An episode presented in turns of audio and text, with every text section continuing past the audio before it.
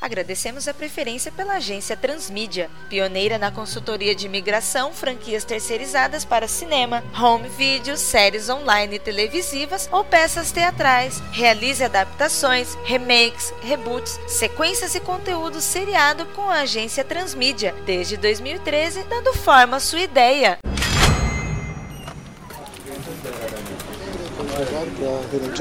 Pois é, né? Vamos ver a possibilidade. Temos muita chance de ganhar dinheiro. Cansada, mas vamos lá, né? É, cara. Que. Pessoal, desculpa aí a demora. Chefia me ligou, falou que tá atrasado porque teve que ir buscar a roupa da esposa na tinturaria. Mas isso aí não vem ao caso. Sabe que ele não gosta, na verdade, de conduzir reunião. Ele não tem paciência. Bom, para quem não me conhece, eu sou o Vitor Hugo Mota, sou do departamento de criação. Hoje eu vou aqui coordenar essa reunião com vocês que o cliente pediu um longa-metragem do jogo e franquia Assassin's Creed da Ubisoft. Tá? Então é a primeira vez que a gente vai adaptar alguma coisa de videogame para um cenário de mídia diferenciado. No caso, ela quer cinema. Para eu não ser indelicado, eu vou convidar vocês a se apresentarem primeiro, começando o departamento de produção. Eu sou o Haddock Lobo, né? Já, já fizemos várias reuniões. Tô aqui com o meu colega, o Andrei. Sou o Andrei do departamento de produção e vamos lá. E do departamento de pesquisa mandaram pra gente Nilda, sou especialista em literatura, história e pouco especialista em games, mas acho que para filmes vou conseguir dar um jeito. Ou pelo menos ambientados. Não tem problema. Esse olhar diferenciado que vai poder ser a cereja no bolo aqui.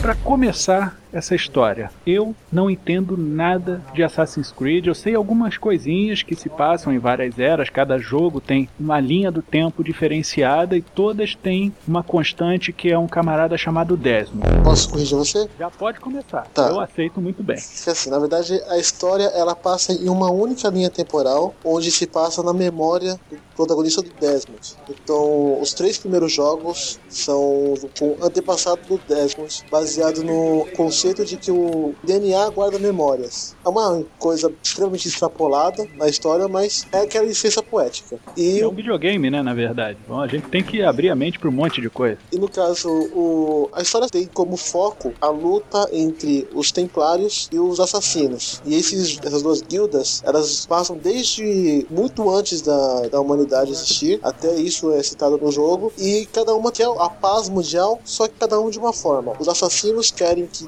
todas as pessoas sejam livres e convivam em paz, tendo essa liberdade, enquanto os templários querem que todas as pessoas sejam controladas por eles, para que, assim como todo mundo teria que obedecer a única ideia, a ideia dos templários, todos teriam paz, porque não haveria discórdia.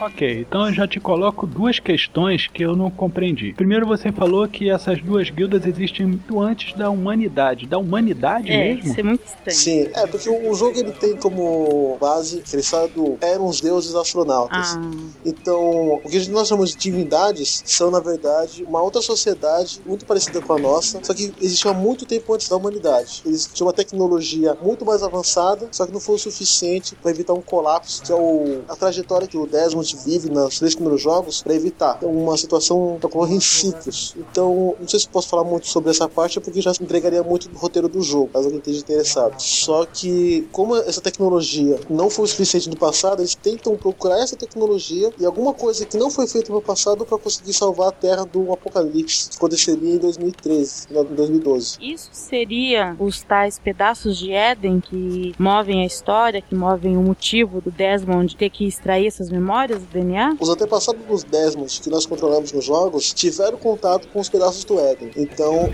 eles precisam procurar essas relíquias da primeira sociedade para conseguir descobrir o que, que eles sabiam e o que faltou para eles conseguirem se salvar. Hum, faz mais um pouco mais de sentido a história.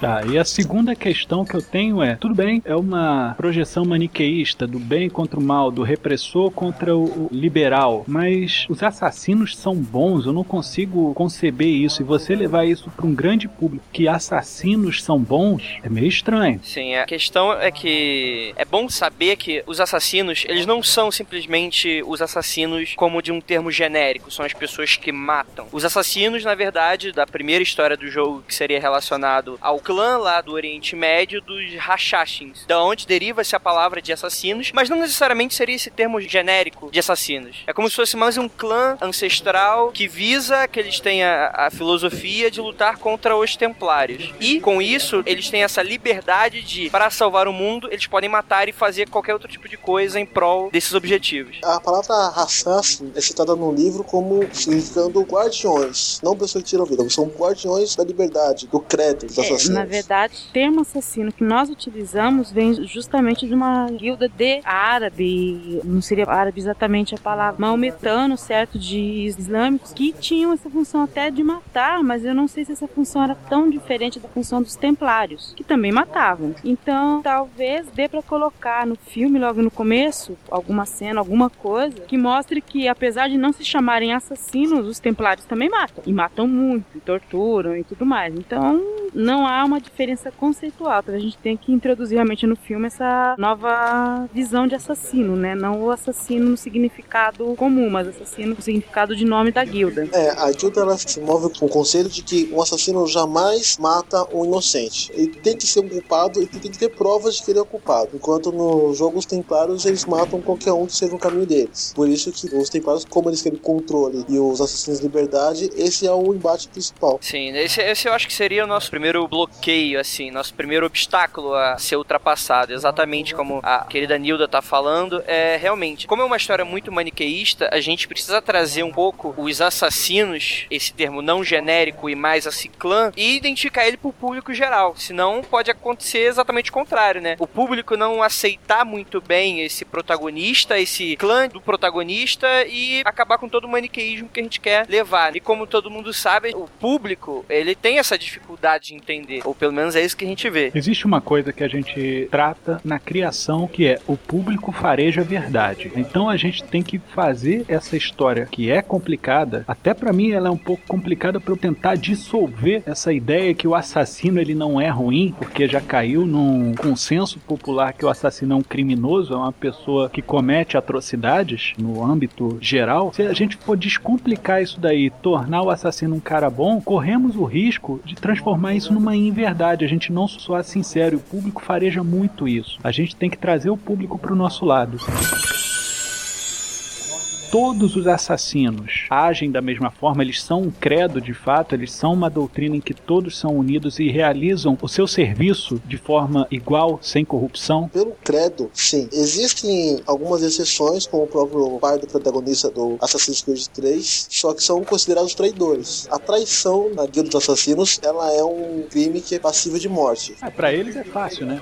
É, pra eles é fácil até. Pode-se haver alguma introdução que explique a origem desse nome, que na verdade os templários é que acabaram denegrindo a fama dos assassinos a ponto de assassino ser utilizado para ser considerado um grande vilão. Assim como hoje em dia a gente fala que o cara é muçulmano, a gente já liga automaticamente a terrorista, o que não é uma verdade, né? A gente pode tentar colocar alguma coisa nesse tipo ou não utilizar o termo assassino, mas sim assassins, né? O termo Mas original, é um pouco mas é mais difícil, difícil. Nilda, porque tá ligado diretamente à marca registrada do cliente. Se você É. quiser mudar, Vai dar problema. Esse detalhe É, Existem algumas formas disso ser feito, assim. É uma certa introdução. Isso me lembra muito bem algo que aconteceu bem recentemente, que foi o, o novo filme do Robin Hood, que se eu não me engano foi de 2009, 2010, que foi com o Russell Crowe. o Russell Crowe que fez o Robin Hood. Ele passa exatamente na mesma época da primeira história, que seria na época das Cruzadas. Eu não sei se vocês já chegaram a ver, mas logo no início há uma pequena introdução em texto, em tela escura, contando um pouco do contexto histórico do filme falando do Ricardo Coração de Leão, que estava nas Cruzadas tal, tal. É mais ou menos como o Star Wars tenta dar o contexto dele com aquelas famosas e emblemáticas cena inicial com a música que sobe e as letrinhas também que vão subindo, explicando como é que é a história geral. Só que eu acho isso uma maneira bem burra de você tentar iniciar um filme assim, porque você tá completamente já tirando o espectador do filme. Você pode usar muitos outros elementos dentro do próprio roteiro, dentro da própria história, que você pode explicar que os assassinos são do bem e os templários são do mal. Andrei Andrei, eu concordo completamente com o que você falou. Eu acho uma maneira burra e preguiçosa de você tentar ambientar o teu espectador fazendo uma introdução textual. Eu acredito, por exemplo, em tapeçaria. Fazer uma leve animação, um animatic em tapeçaria ou pinturas, o que seja, você mostrando visualmente. Eu acho que uma imagem vale mais do que você passar um milhão de palavras no cosmo. Sim. Eu gostaria de passar aqui uma ideia que eu tive sobre uma ideia do filme, como o roteiro estava pensando. Hum. Os filmes eles se passam em várias épocas diferentes. Tanto é que geralmente quando a saga muda de mídia, eles buscam colocar um outro protagonista na história. Tanto é que o Assassin's Creed Liberation não passa com parentes do Desmond e também tem a HQ que passa com um outro personagem. Então eu pensei em colocar a história em um período que fosse mais recente do que as outras histórias, mas também tivesse algumas informações meio escondidas que a gente pudesse usar usar para maquiar algumas coisas da história, manipular um pouquinho para caber no, no, roteiro do filme. E eu pensei que o melhor período que a gente tem em mãos seria a Segunda Guerra Mundial, porque tem muita coisa em torno de Hitler que dá um mistério, tem muita coisa que falam que pode ser maquiado, que como ele tem alguma coisa ocultista na história dele. Até já foi usado em outros filmes e outras histórias isso. Então tem algumas brechas na história que a gente conseguiria usar para adaptar a briga entre os assassinos e os templários. Até que eu tive, o Hitler não seria nem assassino nem templário, mas ele seria uma pessoa que está sendo controlada pelos templários e a história mesmo diz que ele sofreu vários atentados de morte e conseguiu sair deles. Então os atentados poderiam sair dos assassinos e os templários protegendo Hitler. Concordo contigo, ainda mais que o Hitler era um aficionado por artefatos místicos, né? Místicos que eu digo religiosos. Ele queria a, a lança do destino, né? Que teoricamente perfurou Jesus Cristo, foi a arma que matou Jesus Cristo e outras coisas, né? Indiana Jones falou que ele também estava querendo aí uma arca da aliança. É, e também usando esse personagem da história colocando por um momento tão mais recente, a gente poderia deixar o uso do Animus para um segundo filme, ou não colocar isso por enquanto na história. O que, que é Animus? Animus é a máquina que eles usam no jogo para ter acesso às memórias do Desmond. Então, a gente poderia deixar essa explicação para um segundo filme, enquanto todo esse primeiro filme se passa como um velho falando do passado dele, um velho assassino contando do, das coisas que ele teve durante a Segunda Guerra Mundial, porque ainda ele pode estar vivo no ano 2000, contando para os netos ou coisa assim.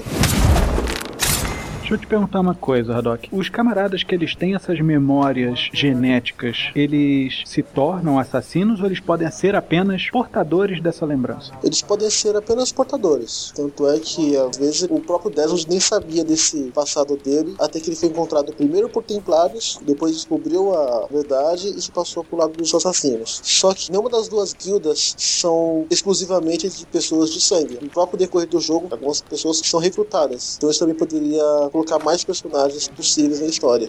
Se nós formos definir Segunda Guerra Mundial, esse assassino que vai participar dessas compilações ou desta aventura, ele pode ser um avô do Desmond, né? Porque pelo que eu vi, o Desmond, ele é capturado em 2012 ou alguma coisa assim, não é? Mais ou menos Mais isso. ou menos isso. Então ele ter, poderia ser avô desse Desmond, ou no máximo um bisavô, ou um tio-avô, então poderia até ter se passado algumas histórias de família, o que facilitaria o fato dele ter sido capturado, porque ele estaria, assim, muito próximo à herança dele, né, de algum assassino. Não sei se o pai seria, mas o avô sendo, ele já seria muito próximo de algum assassino geneticamente e historicamente. Sim, os pais do Desmond também são assassinos. Hum. A mãe nunca é mostrada no jogo, mas o pai participa muito do terceiro jogo.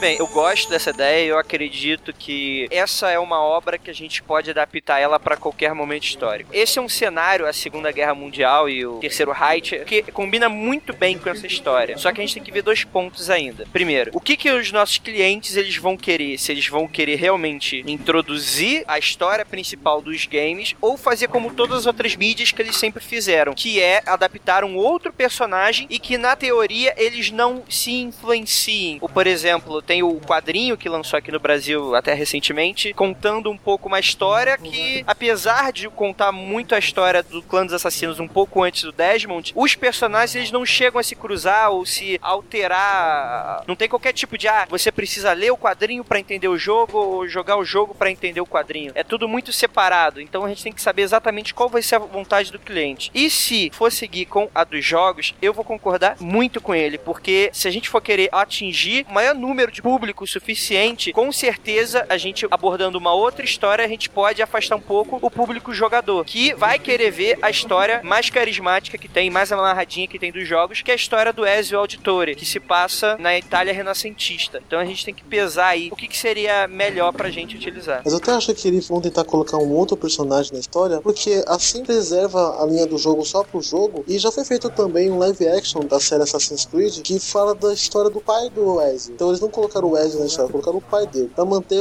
a história dos personagens apenas no jogo, que é o Assassin's Creed Lineage. Dá até pra ver no YouTube. Sim, sim, conheço. Considerando-se o histórico de adaptação de games pra filme, eu até recomendo que não se faça algo parecido com o que tá no game, porque eu não conheço adaptação de videogame que tenha dado muito certo. Se você pegar só a história que tem em videogame. Como ele abrange um grande período histórico, a gente pode vender essa parte e mais ainda, você coloca uma outra história e vê a aceitação disso e a adaptação disso, tanto do grande público não jogador, como do jogador. E em cima disso, você pode depois jogar a própria história, porque em cima da história do videogame, a cobrança vai ser maior, sabe? A cobrança de que tenha tal cena, que tenha tal coisa, que aparece no videogame. Agora, se é uma história nova, você pode inovar muito mais e ainda se sim se manter fiel ao videogame. Se fizer um link entre esse personagem da Segunda Guerra, como avô ou no máximo bisavô do Desmond. Desmond, entendeu? Você já Desmond. dá um link pra, olha, se der certo, o próximo já vai ter o Desmond e suas lembranças. É uma maneira de você É, eu jogar. também pensei na, na história do Ezio, pelo carisma com o personagem, só que realmente isso reforçou também minha ideia de colocar na Segunda Guerra Mundial tendo Hitler como inimigo, porque o vilão da história do Ezio é o Papa, então isso tiraria um grande pé atrás do público, né? Uma grande revolta do público. Sim, eu admito que com Hitler com certeza é mais fácil vender o maniqueísmo, né? Falar que se o Hitler tá do lado dos templários é porque eles são do mal, falando mais genericamente. Eu concordo pelo seguinte: você colocar Hitler em qualquer filme é pescar com dinamite. Você vai conseguir pegar o máximo de peixe possível. É que nem fazer piada com anão.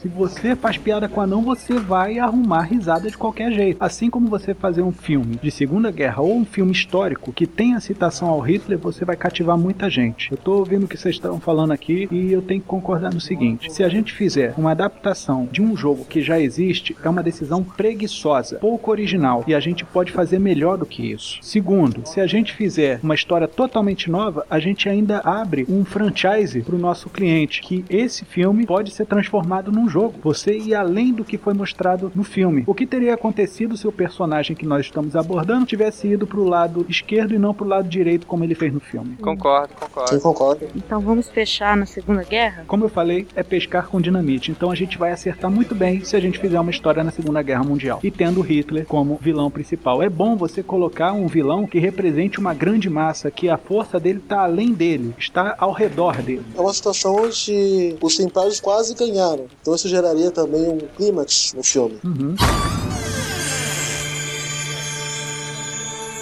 Eu ia falar é, que aí, nesse caso, qual o período que a gente abrangeria mais o final da guerra. E assim, eu creio que nós devemos usar pouca a imagem do Hitler, mas sim a figura do Hitler. Tipo, você tem um assessor dele, que é esse assessor que lida com tudo. E esse assessor é um templário. É, um templário ou alguém também manipulado por templário, mas que é um dos assessores de confiança que está responsável por essa busca desse artefato místico que interessa ao Hitler para conseguir ganhar a guerra e provar sua supremacia ariana, né? Então você inserir pouquíssimas cenas com o Hitler como personagem, porque o Hitler vai ser a grande força do mal atrás. Você coloca os caras vestidos Ele é com, que com suástica. pessoa, né? não é, isso. Nilda? Ele é a ação. Colocando pessoas vestidas com suástica, dizendo que estão fazendo coisas para Hitler, já é mais do que suficiente para você ambientar. É como fizeram no primeiro Hellboy, por exemplo, onde eles estão lá trabalhando pra Hitler, mas o Hitler não aparece no filme. Uhum. Sim, no caso, a gente pode abordar uma das várias sociedades secretas que estavam junto com o Terceiro Reich, como a a própria Thule, que a gente pode usar como um argumento, como os próprios Templários aí meio que maquinando por trás do grande Terceiro Reich da Segunda Guerra Mundial, fazendo todo esse estardalhaço na Europa. Não vejo problema. Acho que a gente pode lidar com essas ramificações de sociedades dentro da própria bandeira nazista. Dá pra gente fazer que é mais inimigo até pra gente colocar no videogame. E não são personagens totalmente desconhecidos. Por exemplo, Sociedade Tully. Ah, não é aquela coisa que você fala pra todo mundo. Mas já existe, assim, menções dela em vários filmes, em várias coisas populares. Não vai soar algo totalmente estranho pro público. Sim, né? sim, com certeza.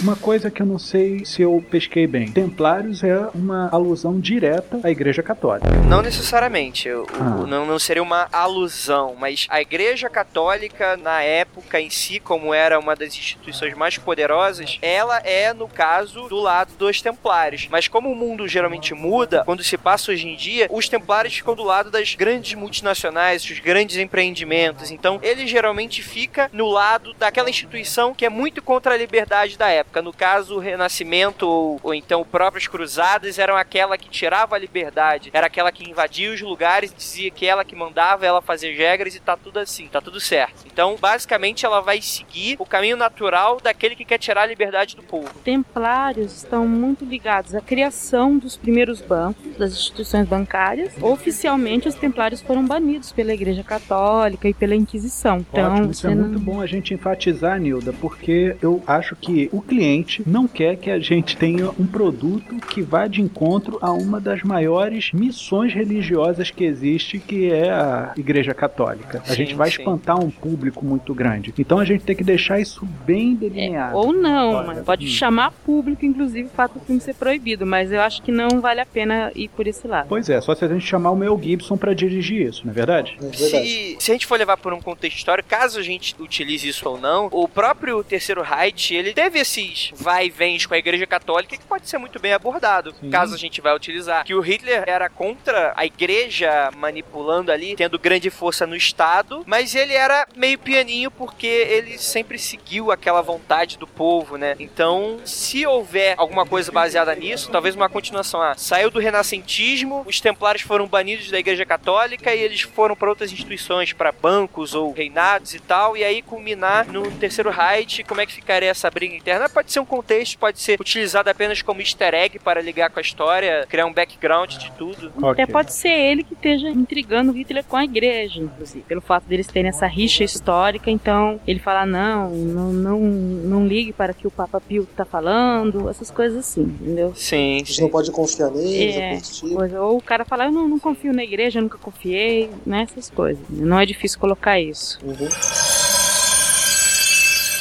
Então a gente vai ter o primeiro assassino judeu. Pode ser colocado na história. Sim, eu, eu acho que tem uma grande força. Como uma dinamite, você pescar com uma dinamite, aí você vai estar pescando com uma bomba nuclear, se você colocar exatamente ele naquele papel da vítima da Segunda Guerra. Por causa da opressão, Nilda, como os assassinos eles estão sempre buscando a liberdade do povo, ele está tendo os judeus oprimidos naquele período histórico. E colocando um assassino sendo um judeu, você reforça ainda mais essa marca. Ele vai ser um estandarte da liberdade do povo judeu. Sim. É, Literalmente a liberdade. Exato. E a motivação também, tanto do Ezio quanto do Connor nos jogos, começou como uma sede de vingança. Então um judeu tendo, se tendo vingança contra nazista também encaixaria nos personagens. Seria uma sociedade de origem muçulmana, mas até aí essa oposição muçulmano-judeu é uma coisa recente também. Aconteceu depois da criação do Estado de Israel. Então nessa época não haveria nenhum problema nisso. É algo muito Sim, recente. sim. A guilda dos assassinos precede essas divisões, pelo que o Haddock me falou. Então, a doutrina, né, o creed, né, pode ser passada independente de qual é a sua etnia, mas sim qual é a sua ideologia. Sim. É mesmo porque o próprio Connor ele é um índio americano, né? Então foge bem o conceito de um muçulmano. E pra colocar ele na história, poderia ser, por exemplo, uma criança judia que foi salva por um assassino muçulmano ou de uma outra, Seria outro país aliado. Justamente isso, hein, o Haddock. Você colocar um judeu sendo salvo por um árabe. Os turcos eram aliados muçulmano. dos é, alemães na Primeira Guerra Mundial. Não seria difícil ter um turco ali nessa época.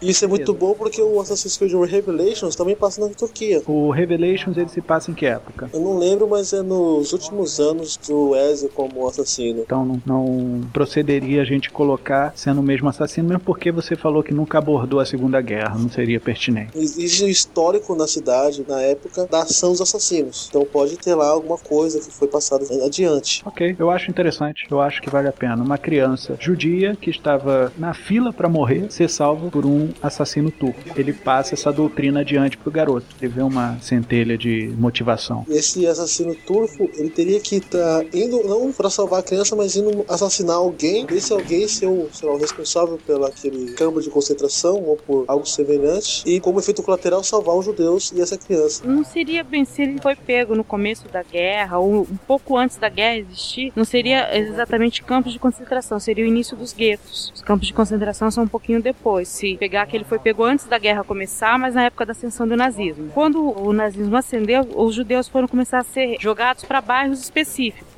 Aí fico da, desses bairros é que eles foram levados para campos de concentração. Não foi assim, ascendeu o nazismo já colocou no campo de concentração, entendeu? Todo um ah, processo, sim. entendeu? Então eles estavam sendo jogados pro guetos, houve resistência e houve morte nesses guetos. No lista de Schindler tem muito isso, no começo. Eles estão na, naqueles bairros antes de levarem ele pro campo de concentração. Eu então fica assim, salvar ali, porque historicamente ficaria errado você já colocar, vai ter que esperar o menino crescer, né? Então isso vai sim. ser lá ah, 38, 39. Assim, já existia, mas não era tão, era um ou outro, não era tão intenso ainda essa questão. Sim. Então eu acho que 10 anos é um tempo ideal para você treinar o garoto, tudo bem, é um treinamento Bruce Wayne brabo, que você consegue muito rápido se tornar um ícone da surdina, né? De você ser o cara da espreita em 10 anos. Eu, eu, acho então... que, eu acho que até 5. Se a gente for pegar um pouco, por exemplo, a história do Ezio, por exemplo, a gente pode iniciar a história ao invés dele ser uma criança, ser um adolescente um pouco problemático, talvez, porque tem muito do público dos jogos de Assassin's Creed são adolescentes. Então pegar aquele jovem problemático e em 5 anos transformar ele num assassino perfeito, vamos dizer assim. Talvez alguém que esteja lutando, entre aspas, com as próprias mãos contra o terceiro Reich, pela surdina, pelas ruas, que acaba por quase ser capturado e é salvo. O que, que vocês acham? Ou seja, é que nem o Bruce Wayne, né? Você pode derrubar seis, eu posso te ensinar a derrubar 600. Exa exato. Eu achei exatamente a data. Noite dos Cristais, 9 de novembro de 38, quando países sob domínio nazi, o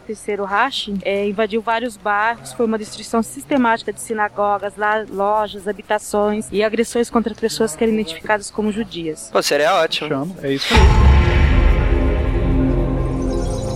É, também seria interessante, não sei se em que ponto abordar isso, mas a gente pode abordar mais ou menos um iníciozinho da iniciativa do Animus. Daquele que o Animus ele é aquela máquina que vai trazer essa memória genética para os templários tentarem descobrir onde estão essas peças do Éden. Então, por exemplo, se por acaso a gente for abordar esses campos de concentração, se o protagonista não sofrer, mas ele conseguir ver esse, vamos dizer assim, um protótipo do Animus, ou então algo utilizado com drogas dentro dos campos nazistas, o que, que vocês acham? Acham? Eu acho ótimo porque você faz um link já com o que está sendo abordado Sim. nos jogos e livros. Não precisa ser necessariamente mandar o cara pro passado, porque eu acho que ficaria muito confuso, mas começar a abordar esses elementos aos pouquinhos, de ficção científica talvez. Porque na verdade, pelo que eu entendi, o Animus ele é uma ferramenta de espionagem mental. Exatamente. E também como a história diz que Hitler usava judeus para fazer experimentos, também encaixaria isso na história. Eu acho excelente. Oh. Eu acho Poderiam inclusive estar indo exatamente a família família dele ser um dos alvos para ser capturado e não morto exatamente. Ele pode até estar em busca de saber se a família dele sobreviveu. Uma motivação meio, meio Eric Lencher, isso daí. Mas assim, deixa eu fazer só uma pergunta em relação ao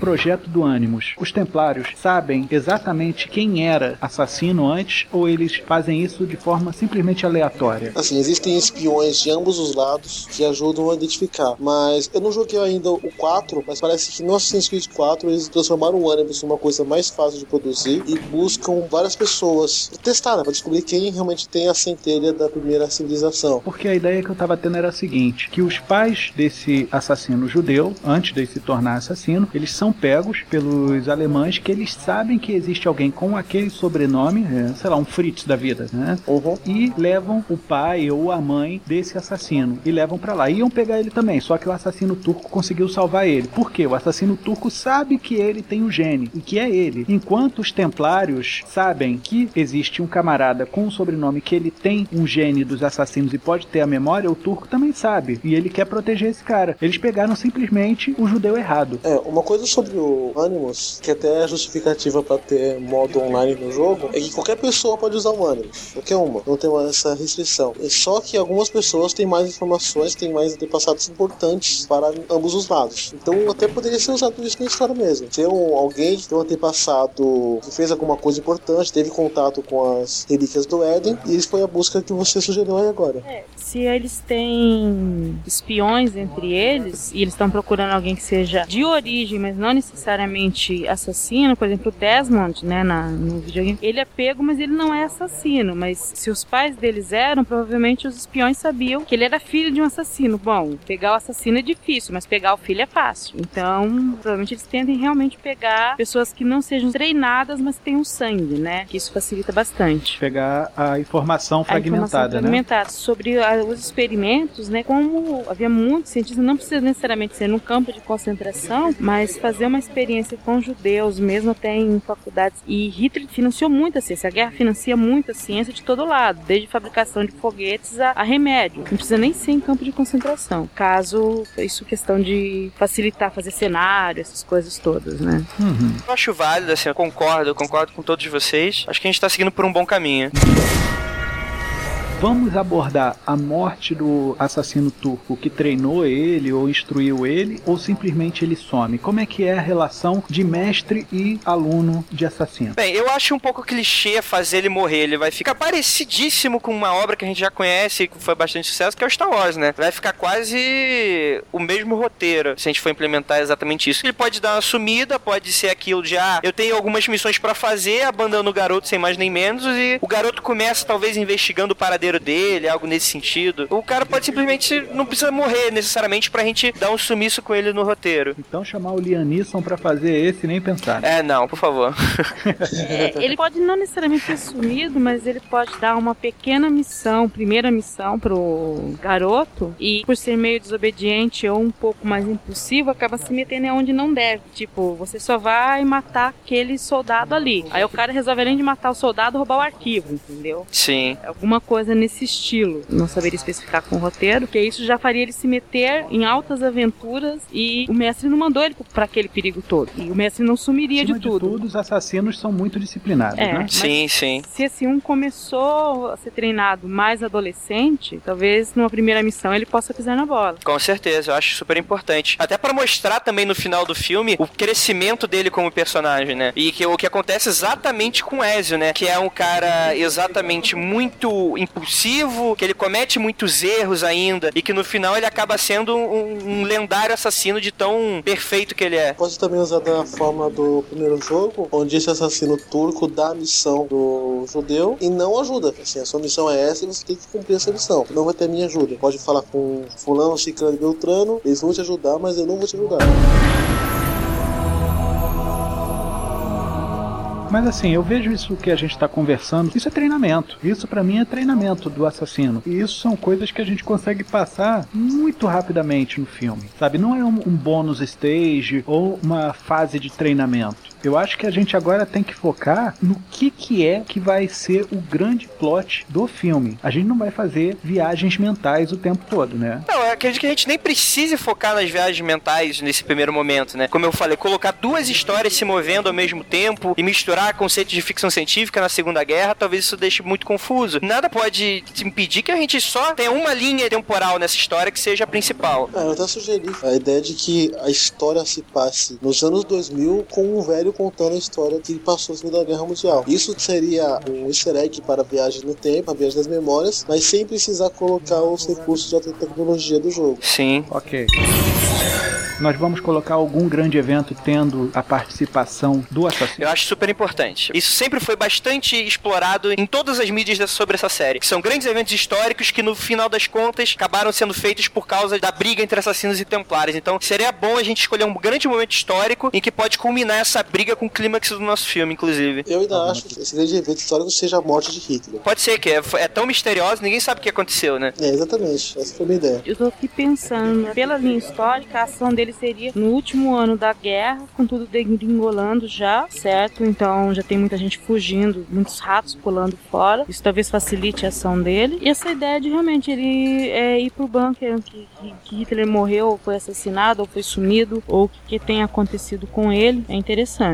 Só não podemos esquecer que bem no finalzinho disso, os russos estão chegando. Sim. Teve várias tentativas de assassinato a Hitler, foi? Sim, teve Esse li- a mais famosa é a Operação Valkyria, mas eu acho que teve outras outros Uhum. também. Isso poderia ser usado no filme como outras tentativas de outros assassinos tentando eliminar a ameaça que Hitler é como um companheiro, um um parceiro dos, dos Templários. Então ele seria aquele assassino que consegue efetivamente acabar com essa Sim. ameaça. Seria interessante também a gente usar uma mudança de planos dos Templários, por exemplo. Com a derrotada dessa Segunda Guerra para os alemães, talvez haver um abandono por parte dos Templários para com os nazistas, para mostrar que eles não são os nazistas, eles na verdade usam os nazistas. E isso, para onde eles vão, seria a tentativa mais óbvia talvez para a União Soviética. Se bem que a gente precisa explorar muito bem esse fato, porque hoje em dia o- os Templários ficariam junto com as corporações. Então teria que ter um braço capitalista e não algo relacionado ao comunismo. Então talvez tenha que, não sei se ficaria muito confuso, ter que ter uma, uma segunda história, não sei. Eu acho que a gente não precisa chegar tão fundo. Se eles estão percebendo que a- todo mundo estava percebendo e os ratos estavam fugindo, aí o plot pode ser o seguinte: eles estão fugindo e estão levando os artefatos que eles têm. Sim. Os assassinos podem estar tentando pegar esses artefatos dele, entendeu? É, É, já Templários aproveitar toda a confusão e que esses artefatos serão mudados, serão transferidos. Eu sugiro que eles fujam no final, pelo menos pelos Alpes. Nos Alpes eles podem parar na Suíça, na Áustria. São lugares bem interessantes de você fugir e parar. E fazer uma pequena fortuna, né? Por causa Hum, dos incentivos fiscais. Isso, muito nazista foi parar na Suíça, fugiu por ali. E depois cada um foi para um canto, foi pra Argentina. Seria bem Outro interessante. Fugir pra Argentina também não seria ruim a ideia. Muito nazista fugiu para Argentina e Uruguai.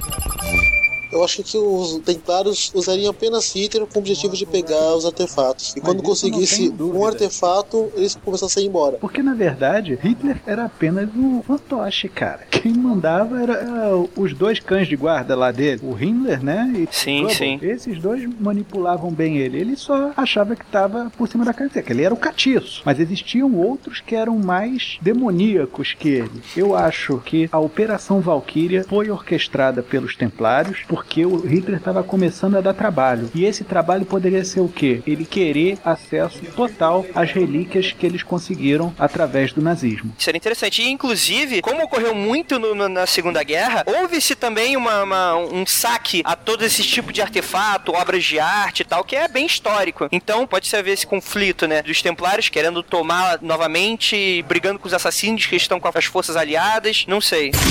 Aí, acho que já dá pra dar um- uma pequena linha geral de roteiro. É o velho contando a história de como ele sobreviveu à noite dos cristais pro neto ou pro bisneto, que foi salvo por esse assassino. Aí tem uma parte do treino dele. Pode ocorrer ao mesmo tempo em que são jogados flashes de imagem de história, de guerra começando, coisa desse tipo. E a ação começar com a Operação Valkyria, não dando certo. E nisso já fica subentendido que os templários estão tentando fugir. E nisso o mestre dele e ele começam a entrar em ação para tentar capturar os artefatos e eliminar o máximo de templários que eles podiam. Que eles não podiam matar muito templário antes tudo mais. Porque como eles estavam do lado do Hitler, se eles fizessem isso, seria muito perigoso, daria muito na cara, haveria perseguição direta a eles. Então eles têm que trabalhar muito mais na moita. Sim.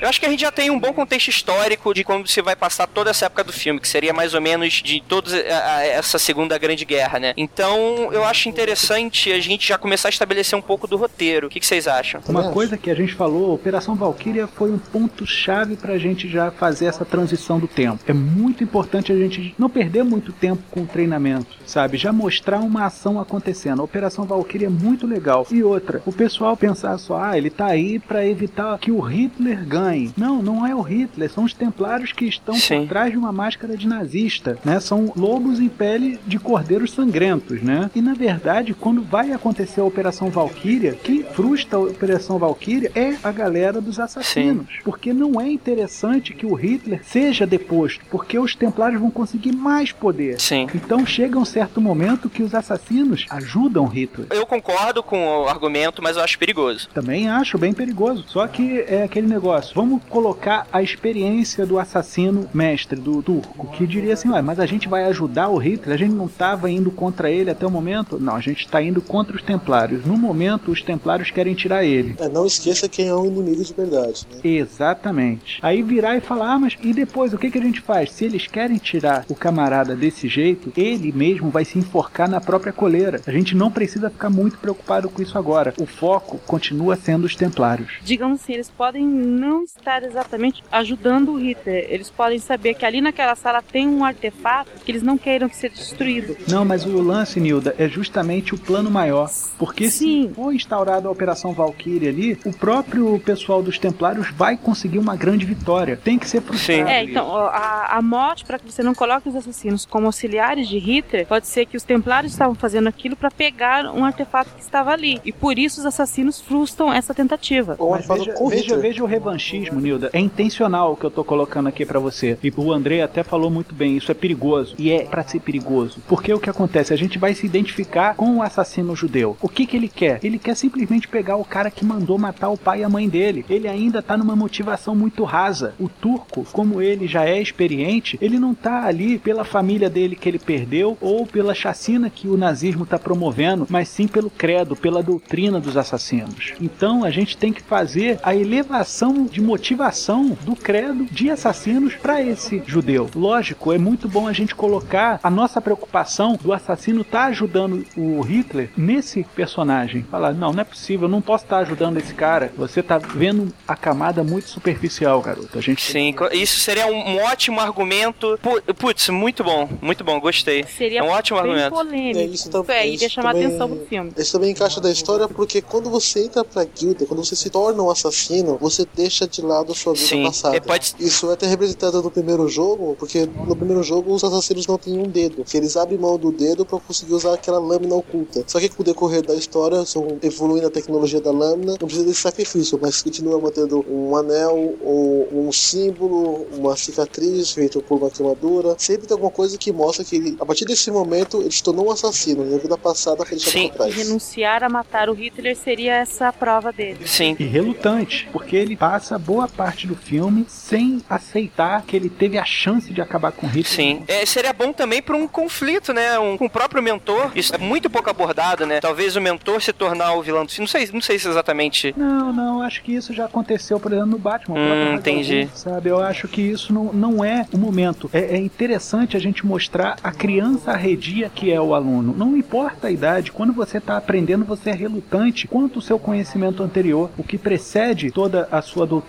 Então, ele tem que ser icônico. Eu não tô falando pra ele ser um Obi-Wan, que eu acho o Obi-Wan um grande canastrão, um grande mentiroso, sabe? Eu acho que ele tem que te ensinar nos seus erros, mas sem apontar os erros pra você. Entendi. E a ideia também de colocar o mestre como Venom é a história do primeiro jogo, do Altair ou Almoar. Hum, entendi. É literalmente a mesma história. A gente acabaria abordando. Seria legal em termos de videogame e tal, mas eu acho que eu me afeiçoei com esse mestre turco que a gente arrumou pra ele. Eu acho que ele é um cara bacana. Posso estar errado. Vocês querem que ele seja um safado? Não, eu acho que acho que nem cabe, nem cabe nesse, nesse momento. Porque de revoltado e ruim, vamos dizer assim, já temos o nosso protagonista. Que é Sim, então assassino. teria que ser uma pessoa calma, comedida. É exato. Sim? É, Provavelmente a desculpa para ele estar na Alemanha é o fato de que, como houve os turcos eram aliados dos alemães na Primeira Guerra Mundial e tudo mais, ele está lá como estudante ou ele vai como intelectual. Sim. Alguma coisa assim que aí ele seria bem mais aceito, inclusive, apesar de não ser ariano. Um pouco da personalidade dele pode ser um pouco um mestre Miyagi, que tal? Que no papel do Karate Kid, ele tem um pouco o papel de ir contra essa impulsividade do adolescente do Daniel San. Eu penso mais ou menos a personalidade mais ou menos como isso.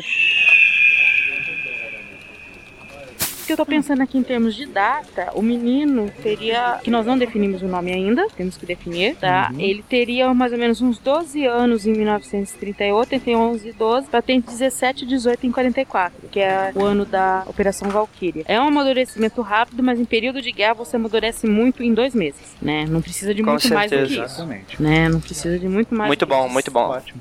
Concordo. Quais foram os grandes eventos, Nilda, que ocorreram entre a Operação Valkyria e a morte do Hitler que a gente pode colocar esses assassinos atuando? Vocês me pegaram porque não é a minha especialidade exatamente. Então, a gente pode fazer um deverzinho de casa, então, gente, pra gente não se prender muito a isso, procurar pelo menos três eventos próximos a Hitler entre o período da Operação Valkyria e até o momento da morte dele, sendo a morte dele o último Não. evento. Então, vamos fazer esse dever de casa pra gente, quando chegar pro cliente, já apresentar. Ele vai ser motivo motivo ou estopim da Operação Valkyrie, ele vai estar no meio, vai estar envolvido em três outras ações e na morte do Hitler. E outra, temos que pensar numa boa morte pro Hitler, ok? Nossa, vamos colocar ele num cinema. Não, esquece. não aceita ser copiado. Ele copia, mas não aceita ser copiado. Pessoal, achei muito bom. Esse enredo é a linha guia, tá? A gente não tem o um enredo completo tal, mas a linha guia é essa. A gente tem um jovem judeu que ele é descendente, tem na linhagem dele assassinos. Os alemães estão desenvolvendo ânimos, foi uma ótima cartada isso. Procuraram a família desse judeu, pegaram os pais, não pegaram ele, porque ele foi salvo por um assassino turco que sabe que ele é um assassino mesmo potencial. Passa-se o tempo, ele é treinado entre 38 e 44, não é? Mais ou menos isso. isso? Ok, ele é treinado durante esse período e vem tomando essas lições durante a Operação Valkyrie. Ele até entra em atrito com o mestre dele, mas ele vai aprendendo que o inimigo é outro, não é algo tão raso, é algo que vem de muito antes. E a gente vai desenvolver três grandes eventos que vão ter a participação dos assassinos e no final a morte de Hitler sendo provocada por esse assassino. No final, a gente pode colocar, como o Haddock bem disse, para começar o filme e tudo mais, ele narrando essa história. E eu acho que essa história a gente tem que dar uma olhada muito boa para não ficar clichê demais. A gente já tem muito clichê durante o filme, hein, Haddock? Temos que tomar cuidado, hein? Uhum, esse é o enredo. Agora eu acho que a gente tem que partir para dar nome aos bois. Eu quero os nomes pro garoto e pro tu nome, obviamente, judeu e um nome turco talvez seria o mais complicado. O nome turco, a gente teve um assassino turco, não teve? Sim, teve. Assassin's Creed Revelations. Que a gente pode colocar diretamente ele como descendente desse é cara. É o Altair, né? Quantos passa no sangue? Altair é o primeiro assassino. Não, não, ele é o muçulmano, né? Não, não, mas não, não esquenta a cabeça não, Nilda. É pegar o nome desse camarada porque a gente faz um link uhum. já com o produto que o cliente tem. É que ele pode ter o nome de Altair justamente em homenagem a um grande assassino conhecido, né? Um, uma pessoa que era admirada pelo pai dele. Eu acho interessante, até porque o Altair, ele mudou bastante coisa no, no, no Credo dos Assassinos. Então pode ficar até uma coisa histórica, comum, um easter egg, talvez. Então, chamar o turco Sim. de Altair. E... Do tipo... O sobrenome do outro, do assassino turco, que a gente pode colocar, já que é uma referência. Coloca duas. Ah, mas aí eu acho que já fica too much, né? Porque... Too much. É, é e na verdade, assassinos precisam se chamar por nome e sobrenome? É, não precisa até nesse primeiro momento, como ele talvez seja um espião, esse, esse turco, então ele tenha só um nome, ele não tenha uma identidade, né? Ele seja uma pessoa que está quase na marginalidade. Sobrenome à beira né? da marginalidade. Ele não precisa usar o sobrenome dele exatamente, talvez só o primeiro nome. Ah, tudo bem. Né? Vamos fechar em Altair, então. Agora eu quero o nome do judeu. Vamos procurar um nome referencial de alguém muito importante que sobreviveu à Segunda Guerra Mundial na nossa realidade ou vamos inventar um totalmente novo? É, não é, é os nomes judeus não é muita minha especialidade. Não pelos nomes judeus, ô, ô Andrei, eu tô falando pela Entendi. referência. Você acha legal a gente pegar um nome de um judeu famoso de agora que tenha passado pela Segunda Guerra Mundial, mais ou menos na mesma idade ou hum. vamos ficar então pro dever de casa com sugestões pro nome do nosso protagonista protagonista judeu. Sim. Eu pensei num nome judeu que não é tão judeu assim, que é Benjamin, mas pode ser chamado de Ben por muito pode tempo.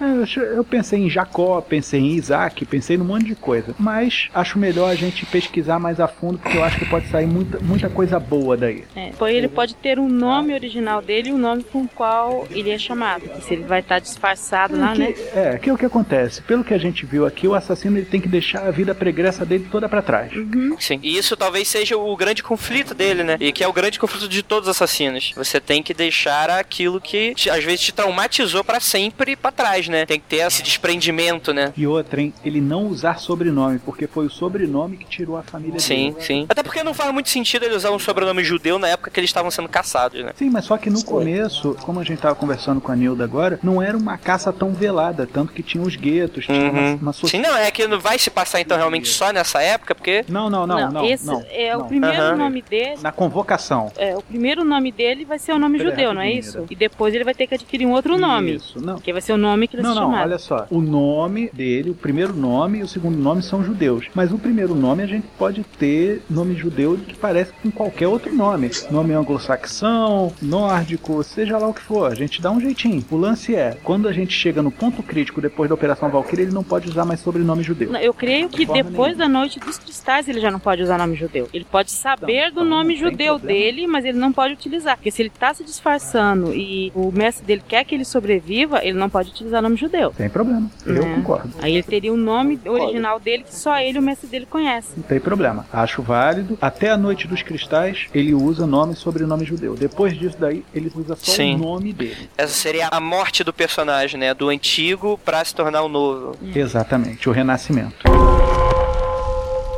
Ideias para diretores desse filme, que a gente já sabe que vai ser um filme de ação. Sim. Seria interessante, seria um bom diretor de filmes de guerra. Ridley Scott, Pode Oliver ser. Stone. Oliver Stone eu acho interessante. Eu pensei no diretor do Elysium, Distrito 9. Ah, sim, Pô, seria uma boa, hein? Ele já, ele já ele tem bastante compromisso com essas questões sociais todas. Eu, eu acho que eu consigo ver. A questão é, será que ele segura um filme de guerra? Que até agora ele fez aquelas ficções científicas dele lá. Filme de guerra já é outra pegada, assim, não sei. De repente ele tendo uma produção, uma interação do Oliver Stone pode ajudar bastante. Sim, com Porque o produção. Oliver Stone anda meio parado ultimamente. Pelo menos não com direção. Não voltando como diretor seria uma boa pra ele. Galga aos poucos, sabe? Não vai ter um nome tanto no holofote. Pode ser muito bom pra ele e o Neil Blue Camp, ele tá procurando o lugar dele ao sol. Eu acho que ele é uma boa alternativa. Hum, pode ser. Eu acho que é interessante. Ele também, caso a gente for fazer uma pegada ficção científica pra uma possível série, uma franquia toda de filmes, ele já teria já isso na, na bagagem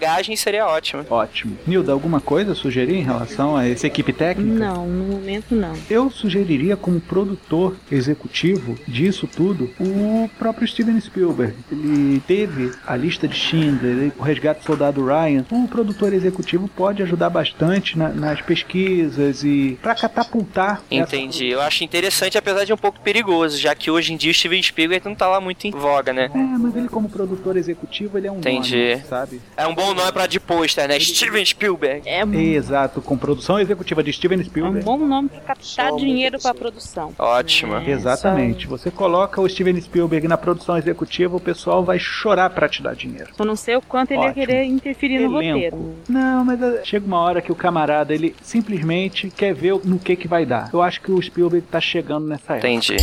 Pessoal, elenco.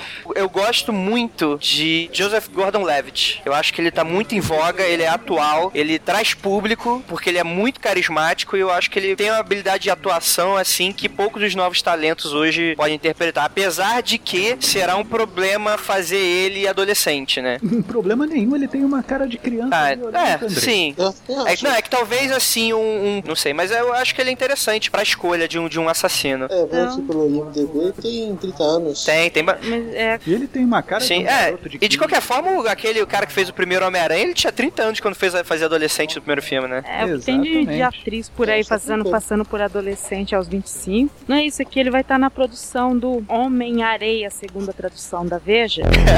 Nossa, isso foi muito bizarro. Não quero nem falar disso, cara. Não, mas talvez seja difícil de escalá-lo, mas é, o rosto dele é quase perfeito. A gente vai tentar descobrir um ator mirim, talvez algum que não esteja trabalhando atualmente, alguém que esteja trabalhando atualmente, pra fazer ele aos 11 anos. Acho que não é um problema tão Não. grande, Nilda. A gente consegue fazer isso até por CG, se a gente for o caso, captação de movimento Hum. e colocar ele pra interpretar ele mesmo jovem, porque o que acontece? A ação mesmo vai acontecer a partir da Operação É, Valkyrie. hum, eu só tô falando isso porque talvez eu tô sugerindo que não seja um nome conhecido, apenas isso, a criança, Não, seja Concordo. escolhido depois. O que acham de Isaac Hempstead Wright? Isaac, eu acho o nome, o nome interessante. Não, não o nome do, do personagem, mas como ator. mesmo. Ah, ator ator? mesmo. Sé- Eu não conheço esse cara. Ele fez o quê? Ele é o. Bran de Game of Thrones. Opa! Eu acho até parecido com o Joseph. Quantos anos esse menino tem, meu Deus do céu? 11 anos? Sim. Achamos o nosso menino judeu. Eu acho que é ele mesmo. E ele tá com 11 anos agora 11 anos nesse exato momento aqui, tá dizendo? ou não? 2013. e é bom ator. Agora eu tenho uma sugestão em relação ao nosso mestre turco. Eu sei que muita gente vai torcer o nariz, mas eu gosto de pegar atores clássicos ou que já estiveram no top de tudo isso e que hoje estão um pouco apagados. Eu sugeriria Antônio Bandeiras. Ó, Antônio Bandeiras é uma é arriscado. Eu acho interessante. Eu acho uma escolha interessante. Ah, ousada, essa seria a palavra. É uma escolha ousada. É só você dar uma olhada no que ele fez no 13º Guerreiro. Uhum, foi a imagem que me veio à cabeça, 13 terceiro guerreiro. E o Bandeiras, assim, ele vai muito pelo diretor. Se ele tiver um bom diretor, uma história, ele se destaca, mas ele andou pegando muito filmes em si ruins. E aí não, não tem o que salve, né? Sim, mas é- será que ele não tá muito apegado ao latino, né? Não ficaria muito naquela uma piada meio pronta do tipo o latino fazendo um turco? Olha, se a gente fizer um filme sério e exigir do Bandeiras, olha só, é a sua chance. Como fizeram com Travolta, o Tarantino fez com Travolta, é a sua chance, é o seu retorno. Então vamos fazer esse direito. O Travolta ele tirou a cara de bom garoto que ele tinha desde o Garoto da Bolha no Pulp Fiction. Embora ele ainda tenha dançado. Sim. Olha, eu vi A Pele que Habito com Bandeiras, ele tem coisa latina naquela história, né? Mesmo sendo um filme em espanhol. Consegui fugir ao personagem do Zorro. O Bandeiras ele amadureceu, mas ele é reticente em colocar esse amadurecimento dele na tela, sabe? Entendi. Ou são reticentes em oferecer papéis bons pra ele, né? Tem isso também, é Ficam o que a gente chama de Ficam estereótipo. presos ao latino, né? E não, não dão outros É, papéis mas é- ele. Tem capacidade pra muita Sim, mas eu acredito que isso de ficar muito preso ao personagem, eu acho que já passou dele. Eu acho que ele hoje em dia, ele é o Antônio Bandeiras. Então não é questão do personagem. Uhum. Então você acha que ele se tornou um ator autoral? Sim, eh, não, não, é- não, eu não diria autoral, eu diria que ele é muito marcado como Antônio Bandeiras. Entende? É, por exemplo, Johnny Depp. Parada do Johnny Depp não é que ele fazer papel só de maluco, não é escalar ele. Hoje em dia, se você colocar o Johnny Depp, você já vai esperando isso dele. Você já vai esperando umas transloucadas dele. Eu entendi. Ele, Sim, ele já se pregou um estereótipo da- das pessoas saberem. Sim, sim, sim, sim. E elas acabam ficando frustradas se elas não veem aquilo que elas esperam. É, talvez, é, vai ser, pode ser surpreendente, ok, pode ser interessante nessa questão da surpresa, como pode cair pra galhofa, ninguém levar a crédito um personagem tão dramático e tão importante pra história quanto Antônio Bandeiras, entende? Tô vendo aqui na cinebiografia do Bandeiras que ele fez o filme O Príncipe do Deserto. Hum, filme não. De 2011. Não, não assisti. Não, não vi. É, eu, eu gosto da ideia do Bandeiras. Me agrada muito, gente. Eu acho que ele tem um nome pra se colocar no pôster que vai atrair pessoal também. Mas André, você gostaria de sugerir outro ator? Hum, outro ator pra ele. Gosto da ideia de trazer atores antigos que não estão no mercado, vamos dizer assim. Mas nome, nome, nome, não me vem nada à cabeça, assim. Podemos deixar pra Pode, de pode ser, então? pode ser. Ok. Pra interpretar o Hitler, o, o Himmler, o Goebbels, eh, a gente faz os testes e vê o que que vem. Se tiverem ideias também não tem problema, a gente coloca. Eu acho que esses dois personagens têm que ficar bem marcados. Entendi. Eu acho que o braço direito do Hitler tem que ter um ator também bem conceituado, né? Considerando que ele seria, por exemplo, o Templário, realmente o verdadeiro inimigo da história. Ah, verdade, olha, o verdadeiro Nêmesis, Se o né? vilão não for um bom ator, o filme pode desandar. Um bom herói tem que ter um ótimo vilão. Não me ocorre nenhum nome agora no momento, mas. Eu vou Porque pensar. eu não havia em pensado em nada em termos de Segunda Guerra inicialmente, então não é. pensado na verdade em nada, né, Nilda? Surgiu a parada agora, que surgiu muito bem. Foi uma boa sacada, Haddock, de trazer esse período histórico. Parabéns. Obrigado. Senhores, já deu nossa hora, tá? Eu acho que a gente já tem um material preliminar para apresentar pro cliente. Então vamos fazer o seguinte: dever de casa, procurar os eventos da Segunda Guerra Mundial, três eventos entre a Operação Valkyrie e a morte do Hitler. Dois, arrumar uma morte legal pro Hitler. Três, o que vamos fazer com o mestre? Ele vive, ele morre, ele vai embora. Vamos pensar nisso. Quatro, pensar em como vai ser esse vilão templário e quem vai interpretar ele. 5. Vamos ver se temos outras alternativas de atores clássicos para fazerem o papel do Altair, esse nosso mestre. Sim, sim. Ok. Ok? Bom, pessoal, vamos nessa? Nilda, pega aí a garrafa de café que a dona Penha trouxe pra cá, mas trouxe vazia. Ah, que, que eu tenho que pegar isso? Tá perto de você, filha. ok.